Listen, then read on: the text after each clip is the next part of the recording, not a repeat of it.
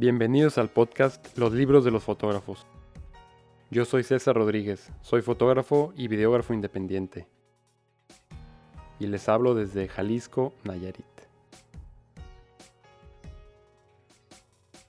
Hola amigos, ¿qué tal? ¿Cómo están? Espero que todos estén bien. Muchas gracias por escuchar otro episodio del podcast Los libros de los fotógrafos. Y en esta ocasión estamos hablando con el fotógrafo Oscar B. Castillo. Oscar nació en Caracas, Venezuela.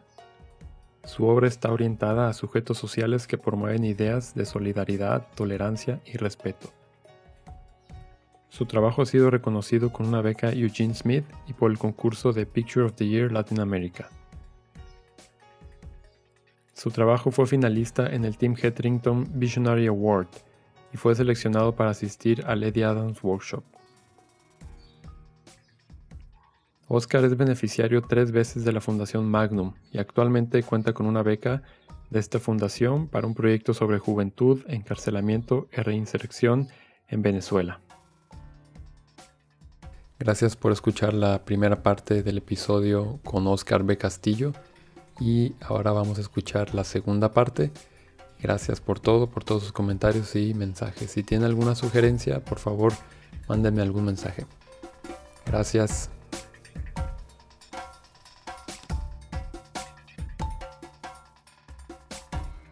Ahora hablando de esto de, las sociedades distópicas, creo que uno de tus proyectos, bueno, el de Venezuela, de, toda la crisis que hay, pudiera verse como un tipo de sociedad distópica, ¿no? Y relacionarse también tu proyecto a este tipo de lecturas. A veces sí, a veces, claro, hay cosas puntuales donde lo puedes ver en muchos sitios. O sea, eh, y en este momento, sobre todo, donde digamos la crisis es general por una causa única, claro, con factores muy locales, ¿no? Pero por primera vez en mucho tiempo, digamos, casi todo el mundo se puede identificar a un problema.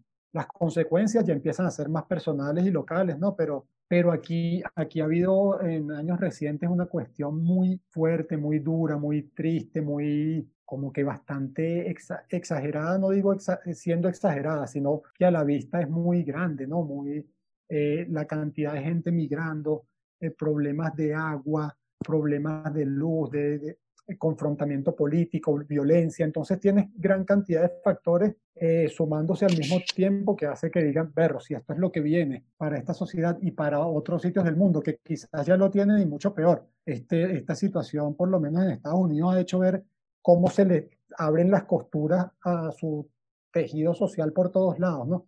Porque claro, cierto equilibrio te ayuda un poquito a maquillar las problemáticas que vives, ¿no? Cuando empiezan los problemas a unirse uno tras otro, pa, pa, pa, empiezas a ver que la sociedad no estaba tan, tan sólida como pensaba. Aquí esto ya lo ya sido viendo, ¿sabes? Y entonces me recuerda de repente Mad Max o una cosa de esa sin agua, gente, y es duro, ¿sabes? Eh, es fuerte porque lo has leído, lo has visto de repente en, otro, en otros contextos por cosas más puntuales porque he trabajado en Haití, porque he trabajado en sitios de conflicto, el éxodo eh, de la crisis migratoria en Europa de 2015, 2016, pero verlo compactado y reflejado en tu propia gente no es que duela más, no, todo duele en cierta medida y en puntos diferentes, no, pero es en verdad como ¡pam! un peso tras otro, un golpe tras otro, y muy pocas mejoras, ¿no? Y a nivel político, mayor confrontación, mayor ruptura, menos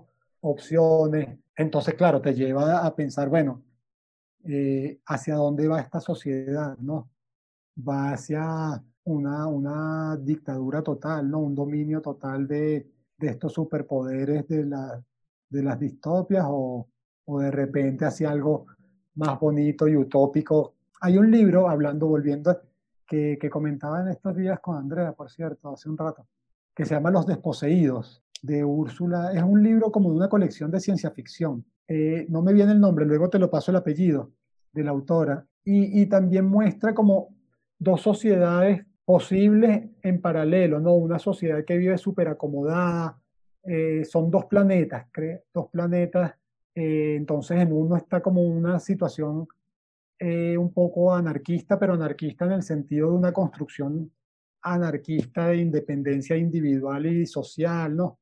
pero es muy, muy básica, viven con mucho esfuerzo porque es esa de cada uno aportando según sus capacidades y recibiendo según sus necesidades, ¿no? Como buscando ese equilibrio, pero es muy, muy frágil. Y el otro es como completamente lo opuesto, ¿no? Una cuestión de consumismo, de ultra, ultra individualismo, ¿no? Más o menos así lo recuerdo. Lo he estado buscando porque me acuerdo que, que me marcó mucho esa lectura en un momento, pero hace mil años. Sí, creo que, una, creo que es una autora alemana. Me interesa un poquito más irme hacia ciertas cosas de ciencia ficción también. Había una colección de un tío muy grande, no sé dónde quedó, todas esas cosas de Asimov y qué sé yo.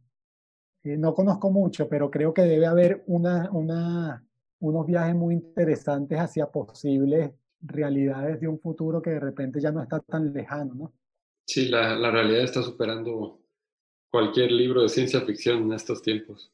Sí, sí, y mucho más rápido de lo que, de lo que creo que se pensaba cuando estos autores pensaban en, bueno, 1984 ya pasó y de repente no fue tan así, pero los libros son particulares momentos, espacios, personajes, ¿no? Sociedades, y de repente lo podríamos aplicar a un cierto sector de esta sociedad actual y no a toda, ¿no? Tampoco creo que, vaya a ser completamente un apocalipsis único, por decirlo así. ¿sabes? Hay sitios que ya están en un extremo que otros lugares ni siquiera, ni siquiera han pensado, ¿no? Pero muchos creían que no iban a llegar a ciertos puntos y lo están llegando más extremo de lo que, de lo que podían pensar, ¿no? Pero si leen un poquito más van a ver que, bueno, que hay una, una cantidad de mundos positivos y negativos posibles y que creo que nos estamos yendo hacia el negativo. Pues. Oye, yo he visto en tu, en tus posts en Instagram y, también en, en, lo que publicas, creo, es lo que percibo que te gusta escribir, porque el comentario o el pie de fotos, si se puede llamar a, lo de Instagram, es como muy amplio y muy, en algunos casos puntual, muy extenso, puede ser en otros, pero siempre muy enriquecedor, que aporta mucho también a la foto. ¿Esto crees que, que sea por tu abuelo, por todo lo que has leído? Porque yo te digo en lo personal, a mí me gusta mucho leer, pero no me gusta escribir. Y yo veo que por lo menos lo que se, eh, lo que se refleja en, tu, en tus posts, como que te gusta escribir también. Sí, lo intento. Creo que puede ser algo complementario, otra manera de expresar pensamientos, ideas, sentimientos, aportar, si son cosas como más, perdón, más sociales, más colectivas, ¿no? aportar un poquito más a la, a la, discusión, a la reflexión, ¿no? Si son cosas más personales, es también dejar fluir otra parte de, de, de, las emociones, de las ideas, que de repente no salen solo en la fotografía, ¿no?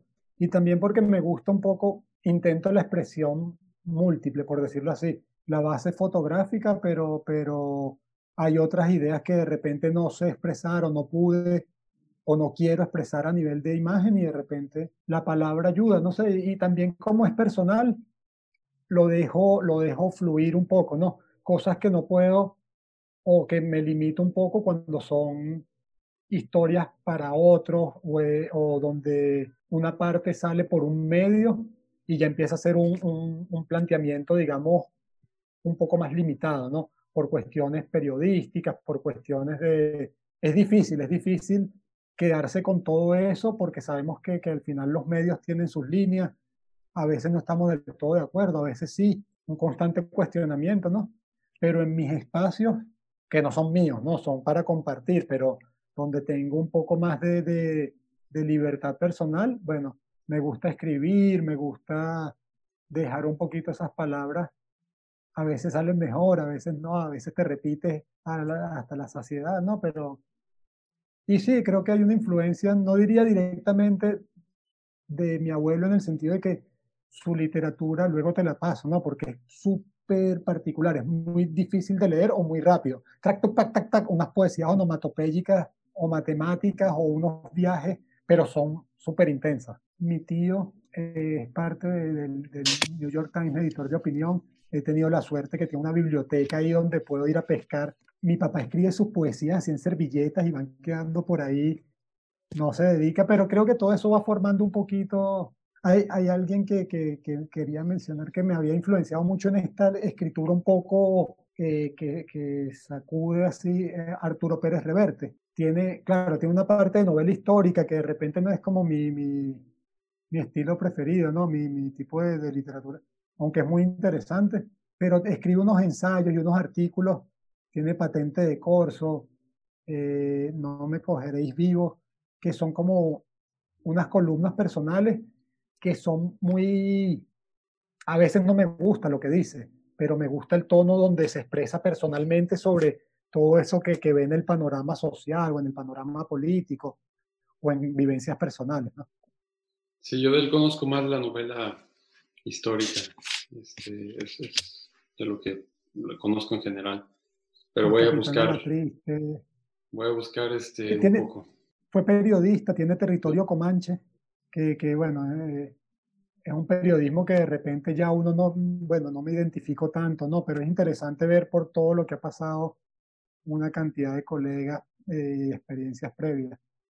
Pero de repente revisarlo, esto, estas columnas, estos artículos, pues, eh, son potentes, son potentes. Ahora, unas preguntas más, más ligeritas. Tú tienes, viajas mucho y me has comentado un poco la respuesta, pero ¿Tú tienes alguna biblioteca personal? Sí, tengo unas cuantas eh, regadas por ahí. Tengo unos, la gran cantidad están en Barcelona en unas cajas que dejé por ahí guardadas, que es donde están mis libros de fotos, es donde están, cuando estudiaba que no tenía dinero, eh, democratizaba la lectura robándome los libros de las grandes cadenas. Eh, no estoy muy orgulloso de eso, pero bueno, eh, tengo todos los colores de, de, de anagrama, por colorcitos así, que me permitió leer a Kerouac, leer a Bukowski, leer a...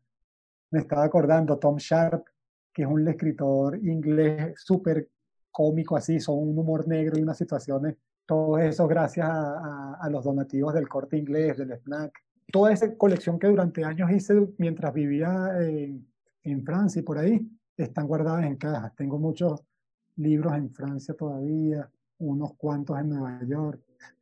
¿Tienes idea de cuántos? En, en, total, entre una y otra. Pero no sabría decirte porque en Barcelona son unas cuantas cajas. Aquí en este último periodo debo haber acumulado, no es que los haya leído todos, obviamente, ¿no? o que todos me hayan gustado, que no tengo tantos, pero debe haber por lo menos unos 30, 40 libros medio recientes. En Nueva York menos y más de fotos, pero también fueron quedando algunos de unas últimas lecturas, Laura Restrepo, espectacular, o sea, súper potente, me, no la conocía, me encantó, creo que Jaguar bajo el sol, otro que se llama Delirio, que también mezcla un poco esa ficción con esa sociedad colombiana que no es completamente dicha cuál es, pero entre conflicto, negocio, eh, realismo mágico, una naturaleza eh, muy presente, muy marcada, una atmósfera. Pero bueno, están regados, o sea, ya no considero que sea mi biblioteca. Hay unos que creo que son míos por el tiempo que, pero también los voy intercambiando mucho. Los, no tienen tanto, hay unos que tienen más, tanto valor económico, obviamente, o histórico, personal, pero estos que voy también encontrando usados, los presto, eh, tonto por prestarlos, tonto por devolverlos, dice un dicho algo así, ¿no? Pero bueno, están ahí, lo importante es que los lees. Si yo no los estoy leyendo, bueno, que los lea alguien que algún día mi hijo quizás. ¿Y tú lees en físico? ¿Prefieres el libro físico? ¿Prefieres el libro electrónico o el audiolibro? No, el libro físico, el libro físico. Leo en la pantalla, estoy pegado a una pantalla mucho por el trabajo, por otras cosas. Leo mucho en la pantalla, sobre todo artículos, cosas así. Pero cuando puedo me desconecto de cualquier otro. Nunca, nunca, he, tenido un audiolibro, en verdad. No he seguido un audiolibro, no, no tengo mucha idea de cómo sería la experiencia porque la verdad no, no he viajado por esa parte he escuchado, bueno, sí, en podcast o algunos recitales o algunas cosas así, pero me gusta mucho la novela y no creo, no sé, no lo he intentado, pues, pero no creo, por muy práctico que pueda ser un Kindle o algo de eso, no, no creo que, que tenga no sé, de repente se impregnan un poco de, de, las manos por las que pasaron, encuentras recibos, notas, carticas, una lista de mercado en la página de atrás, no sabes si lo leyeron. Eh, entonces, bueno, todo eso, pero son poco prácticos. por eso están en unas cajas, por eso están abandonados en un montón de sitios, no los míos solamente, ¿no? Estos que compré en estos días, no, no había previsto y luego andaba con una bolsa por ahí haciendo diligencia con un poco de kilos extras que entonces es difícil, en verdad es como son deforestación vuelta vuelta cultura, pero creo que el Kindle, el, el Kindle, no sé cómo, puede ser muy práctico, pero no, no sé, tendría que, que probar. Disculpa que me entiendo tanto. No, no, no, yo, yo, estoy bien, no sé cómo estás tú de, todo. No, yo estoy bien. sí, yo también. Oye, una pregunta que te quería hacer. Eh, yo sé que tú hablas francés, inglés y, bueno, español. ¿Tú también lees en esos idiomas o solamente lees en español?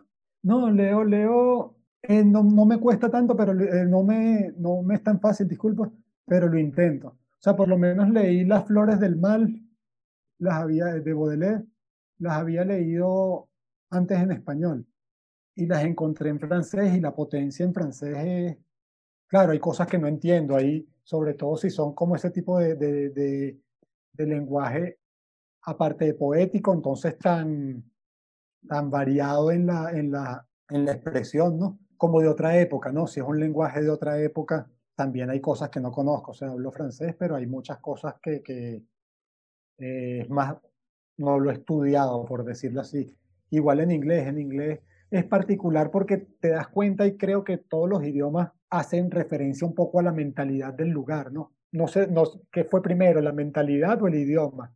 la manera de expresar las ideas o, o cómo esa idea determina cómo se... Y leer en inglés es interesante por eso, es un lenguaje quizás un poco más práctico, más compacto, o me da esa impresión, ¿no? Obviamente tiene su, su viaje expresivo, pero tampoco lo he leído tanto. He tratado de leer unas cosas en inglés que no he podido. O sea, no he podido. Había leído Nabokov en español, ¿no? no en ruso, ¿no? La jugada, la jugada se llama, la jugada Lushini. Es una cuestión de ajedrez espectacular, es el único libro del que me gusta, de hecho. Y traté de leerlo en inglés y no pude. O sea, no le llego a una narrativa tan densa a veces. Ahorita estoy leyendo más en inglés, pero hay libros que lo logras y otros que no, igual que en español, ¿no? Le das un libro de, de de estos de García Márquez de otra época, de otro lenguaje un poco, de, de cosas muy en, en, en, español, a alguien que solo habla español un poco y le, es intenso, le es denso, pues. Pero hay cosas en francés que sí completamente, sobre todo si son de estas cosas más no ficción, que sí le las llevo mucho más tranquilo, pues. Oye, ¿tú estás consciente cuando lees o cuando estás comprando un libro sobre los autores tratas de leer más latinos, tratas de leer más francés, más de otro lado, o no, o simplemente agarras un libro, te llama la atención y lo empiezas a leer. Es un, un poco, un poco, o sea, por lo menos si encontré eh, uno de Laura Restrepo, por decir, y voy a, a, una tienda o alguien tiene una biblioteca o voy al mismo sitio donde lo encontré ese, probablemente busque algo más de la autora, del autor si me, si me tocó, ¿no? había leído algo de Benedetti hace un tiempo y no había tenido la oportunidad de leer más. Y en estos días leí uno que se llama, pero soy, tengo una memoria, el cumpleaños de, de Juan Ángel o algo así. Y me pareció espectacular, o sea, como un género en sí mismo ese libro. Es un libro sin signos de puntuación, como escrito como un poema en prosa continuo, pero es una narrativa, es como una novela. Muy particular, muy particular. Entonces, claro, me, me, me llamó la atención buscar más de Benedetti, por ejemplo. Pero tampoco, digamos que soy tan sistemático. Me metí al sitio este de libros usados y vi que había que, que, me, que me llamaba la atención y que podía comprar en ese momento. Entonces, bueno, encontré ese de Vallejo, ese de Sartre y uno de un escritor venezolano, Arturo Busler Pietri, que es como una eminencia intelectual, historiador, periodista. Y hay un libro que te mandaré en la escuela que no recuerdo haberlo leído, que creo que es como ese, ese periodo postcolonial. Entonces, como estaba con lo de Bolívar y había leído otro libro sobre Bobes, que es un personaje aterrador y muy potente de la historia de Venezuela, que peleó contra Bolívar y lo puso prácticamente de rodillas. Lo leí en una novela hace poco, entonces dije, bueno, voy a ver qué, qué, trae este, que de repente me da un poquito más de, de ideas sobre ese tiempo. Pues. En, ahorita encontré una tiendita aquí en Caracas que por la que pasaba me había metido un día como sin tiempo y ahorita hace como tres, cuatro días pude meterme con un poquito más de tiempo a ver. Hay muchos puestos, hay una zona donde hay muchos puestos, ahorita menos, pero y se encontraban libros muy económicos y, y ciertas, o sea, para mis joyitas en el sentido de verlo, cruzarte por, con un libro de estos por 20 céntimos, 50 céntimos, te puedes permitir como, bueno, lo tengo y ya le voy buscando el tiempo para leerlo. Compro muy pocos libros nuevos ahorita, porque sé que no los voy a poder mantener, ¿sabes? Me gusta, compro libros de foto, compro eh, de repente algún autor como más directo, ¿no? Me gusta intentar comprar los libros que van sacando los amigos, ¿no? Es importante, creo, ese apoyo ahí, pero, pero los de literatura de, de, lectura cotidiana, porque creo que no los voy a poder mantenerme. En cualquier momento me mudo, se quedan en un sitio o los voy prestando. Entonces, bueno, si no me cuestan tanto, mejor, ¿no? Para ti, ya para irnos este, encaminando hacia la salida, un libro, ¿qué, quiere, ¿qué es para ti un libro? Creo que es un, planeta en sí mismo, ¿no? Un segmento de un planeta posible. Y entonces como, como objeto lo contiene, es un planetica. Claro, creo que hay unos libros que tienen un poco más de valor objetual eh, por la edición, por el, el acabado, por la ilustración que lo acompaña, por ciertas cosas, ¿no? En comparación a libros de bolsillo un poco más sencillos, ¿no? Obviamente hay libros de libros. La Biblia de Gutenberg, no sé qué, ¿sabes? Las técnicas con las que fueron hechos, qué sé yo. Pero los de literatura, muy poco me, me, me, me interesa, digamos, obviamente sí en algunos casos, pero la, la, parte objetual, ¿no? A veces hasta si tienen, ¿cómo se llama? Como esta cobertura eh, y son, a veces son hasta incómodos de leer. Me gusta un libro práctico donde pueda sentarme a leer en un autobús, en el metro, cargarlo eh, eh, más que, que, que, encuadernado en piel de no sé qué, con, en los libros de, de, de foto, en los fotolibros, en otras cosas, obviamente el objeto de repente tiene un poco o mucho más valor. En el libro de lectura no, no, no es mi... Me gusta que ese mundito sea un poquito práctico para poder explorarlo, que no se le caigan las páginas. Siempre vuelvo como tres, cuatro páginas atrás porque pierdo el marcalibro y entonces, ah, ya lo leí. Pero sí es eso, es un planetica, creo que es un planeta posible. ¿Qué libro recomiendas tú? Tal vez lo que decías, recomendar depende mucho a quién se lo recomiendo, la situación y todo, ¿no? Entonces, no sé si esta pregunta es muy difícil de, creo yo, de contestar porque es muy personal y también depende de quién se lo recomiendas, pero ¿qué libros que has leído te han, como digas, estos son los libros que yo quiero conservar por muchos años? Sabes, creo, creo que, que lo de recomendar es como difícil por ese mismo aspecto de, de a quién, cuándo y por qué, ¿no? Creo que en este momento a, a, a, mí me gustaría pensar que algo como Rebelión en la Granja Animal Farm ¿no? de, de, de, Orwell es interesante de leer. El mismo que mencionábamos de ensayo sobre la ceguera. Estoy pensando que, que creo que García Márquez decía que su libro era El amor en los tiempos del cólera. Cien años de soledad es como un viaje muy particular hacia ese tipo de, de, de lectura. Estoy pensando que, que, otro libro puede que... Me... Creo que ese, ese cumpleaños de, de, de Juan Ángel de Benedetti eh, es un, un, un viaje muy particular por la manera en que está escrito, por la. No quiero hacer spoiler, pero bueno, es como, por decirlo básicamente, la vida de alguien contada de una forma muy particular. Y entonces como que a nivel de historia, de contenido, de manera de escritura, es un libro que, en el que convergen muchas muchas cosas que hace una lectura in, interesante, que me parece para mí que como la historia, el estilo y la temática, ¿no? Como esa historia es contada. Te lo recomiendo si no lo has leído. Lo recomiendo y luego podríamos hacer una lista porque... Ah, bueno, y pensando también como que eso que me venía de, de, de Rulfo, de Juan Rulfo, para mí a, nivel de, de, de, atmósfera, de, de personaje, creo que es una lectura bonita y también sabiendo que hizo mucha fotografía o que hizo fotografía, sabrán allá en México cuánta hizo, porque conozco solo una parte, pues. Pero también te teletransporta y te puede dar una parte de imágenes el mismo autor. Entonces, como que, que, que creo que, que, es un, un, viaje interesante. Hay uno que no había mencionado, no sé si conoces Pedro Juan Gutiérrez, creo que se llama, un escritor cubano, la trilogía sucia de La Habana. A mí me gusta Bukowski, me gusta como esta parte también como del desastroso, ¿no?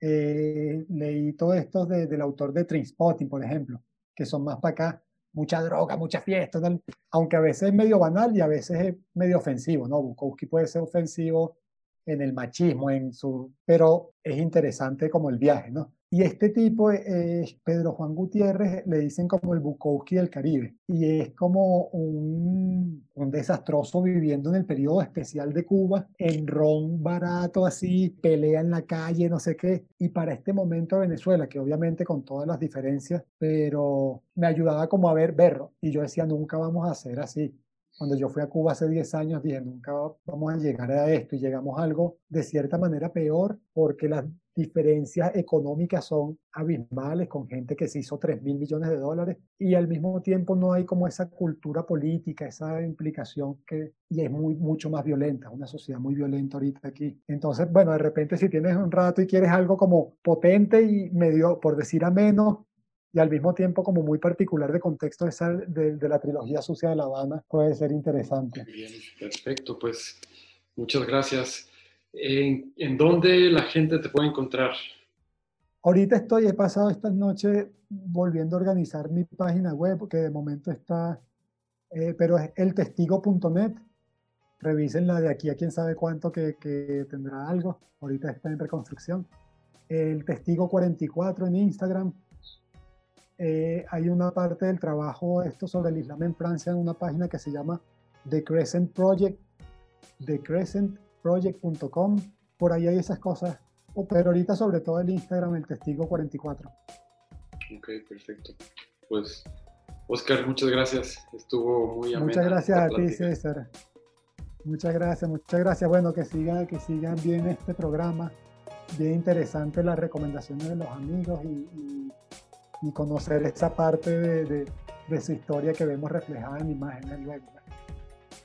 Bueno, pues hasta luego, compa. Hasta luego, hermano. Muchas gracias.